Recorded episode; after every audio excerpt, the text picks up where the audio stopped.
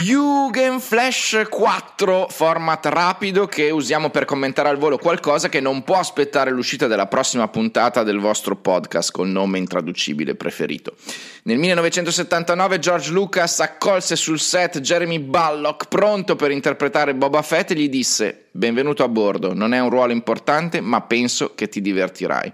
Per l'attore è andata sicuramente così, un po' meno a quanto pare gli spettatori che nel 2022 si sono messi davanti alla TV per guardarsi la serie dedicata al personaggio che credevamo fosse diventato il pranzo di un Sarlacc.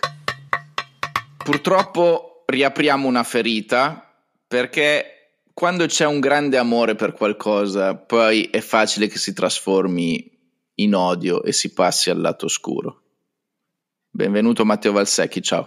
Benvenuto Claudio, come stai? Tutto bene? Bene, bene, bene, ma tutto andrà male perché stiamo per parlare di The Book of Boba Fett, vero? Esattamente. Quello che io già in un precedente podcast avevo anticipato come un probabile fallimento si è puntualmente verificato. Quindi qui c'è il grosso perché... te l'avevo detto. Qui c'è un grossissimo ve l'avevo detto, ma in effetti diciamo che è stato secondo me abbast- è un te l'ho detto abbastanza telefonato. Cioè era molto probabile immaginare che la cosa non sarebbe andata bene. Io vorrei sapere che fonti aveva Valsecchi per poter bocciare Boba Fett settimane prima dell'uscita e sono, sono delusissimo.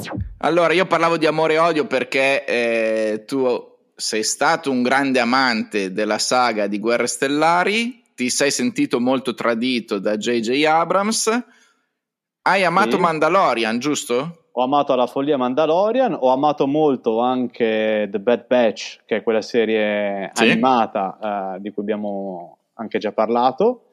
Uh, ho amato molto Rogue One, uh, molto meno solo. Per, e diciamo su, su Boba Fett l'asticella era molto alta in partenza, se devo essere sincero. Chi è Boba Fett? Allora, Boba Fett, in quello che è stato l'immaginario dei primi fan di Star Wars, ossia parliamo dei primi tre, primi tre film. 4, 5, 6? 4, 5, 6, certo. I primi, film, i primi tre in senso cronologico, non okay. in senso della storia. Boba Fett era cacciatore di taglie con quella fantastica armatura verde e quella fantastica navicella a muso che catturava uh, Han Solo per portarlo da, da Jabba the Hutt lo davamo tutti per morto, buttato dentro dal mostrone nel deserto di Tatooine. pensavamo che se lo fosse magnato, e invece poi abbiamo scoperto che non era morto, ma è tornato proprio all'interno di Mandalorian. E alla fine della seconda uh, stagione di Mandalorian c'è stato proprio uh, il lancio ufficiale da parte di, di, Disney su una serie interamente dedicata a Boba Fett, che è questo The Book of Boba Fett. Quindi non stiamo parlando di un action figure in realtà. No, assolutamente no, anzi eh, è, è proprio, proprio, vero e, e, reale e molto umano e molto diverso da quello che, che per noi era, è sempre stato Boba Fett.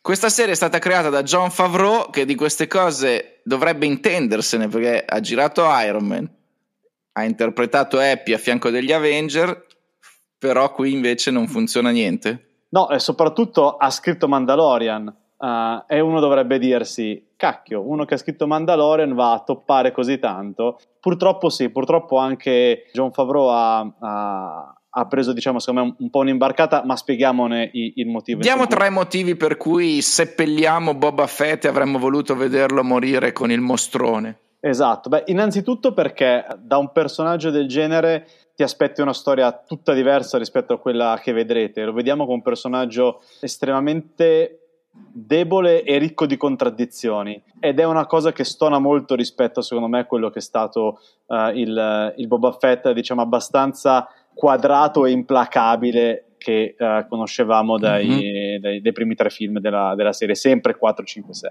e quindi diciamo la stessa interpretazione di, di Temuera uh, ci convince poco perché Passati 60 anni vediamo Boba Fett un po' vecchio, un po' imbolsito, sicuramente per colpa di quella che è stata la sua, uh, la sua vita, la sua storia, uh, però non è, non è, un personaggio forte, tanto più risulta schiacciato, totalmente schiacciato uh, da quella che è stata l'interpretazione di Pedro, Pedro Pascal in mhm. Mandalorian, mm-hmm. che è stato gigantesco ed enorme, cioè messi a confronto due personaggi molto simili così uno dopo l'altro, il Boba Fett che questo diciamolo, facciamo un piccolo spoiler, a Tatooine prende di fatto il posto di Jabba the Hutt, cioè come mm. nuovo capo della criminalità uh, organizzata di Tatooine, in realtà è, è, ben poca cosa e se ne accorgono anche i suoi rivali, infatti insomma non avrà per niente vita facile. Quindi prima bocciatura è, è questa, il personaggio secondo me uh, non regge contro il carisma di Mandalorian. Secondo motivo? Secondo motivo è proprio la scrittura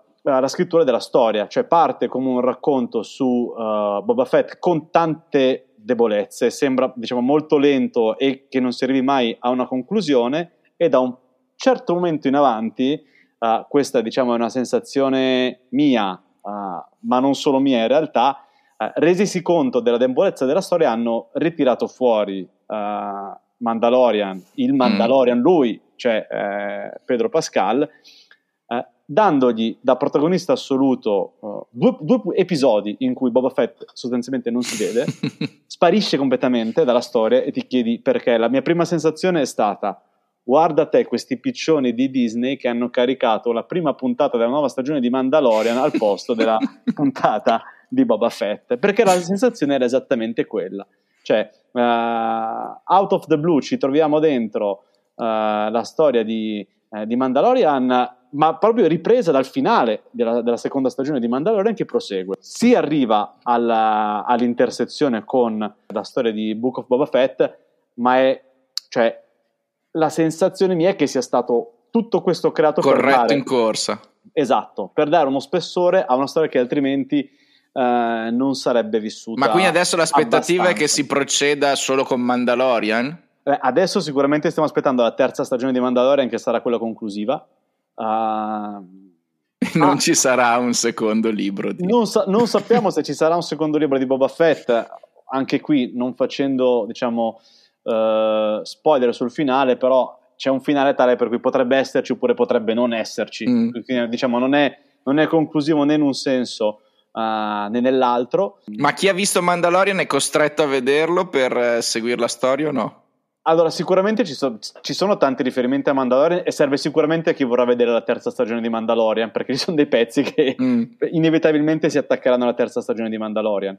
Uh, ci sono tanti rimandi ad altre, uh, diciamo, a, ad altri prodotti uh, Star Wars del, del, mondo Disney. C'è per esempio la, la presenza di uh, Cad Bane, che è quella sorta di cacciatore di taglie da sapore di western eh, che si era visto sia nelle Clone Wars che eh, in, in, The Bad Batch, che è forse il personaggio più interessante che puoi vedere all'interno di... Um, Quindi se Topolino ci sta ascoltando farà uno spin-off su di lui.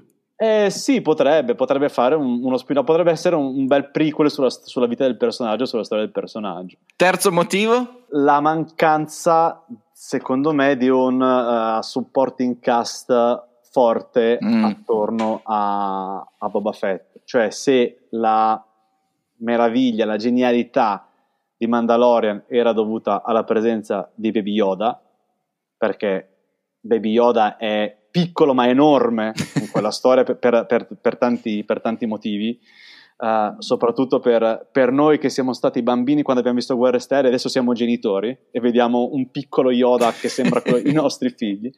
Uh, il supporting cast di, uh, di, Boba Fett è abbastanza debole, cioè lui ha la sua fedelissima spalla che troveremo, però poi a un certo punto inizia a esserci tutta una rinfusa di personaggi che si mettono al suo fianco.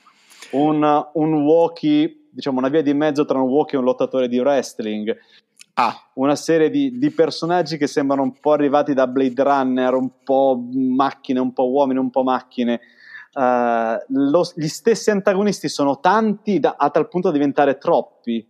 Perché è vero che Cat Bane, che diventerà poi l'antagonista di, di, di Boba Fett per diciamo, una minima parte degli episodi, in realtà uh, ce li ha tutti contro e non capisci davvero dove vogliono andare a parare. E per cui io uh, credo che questa sia una, una, storia in cui si è voluto puntare sull'affetto nei confronti del personaggio, uh, ossia di Boba Fett, che appunto dicevamo prima, action figure come se non ci fosse un domani, mm.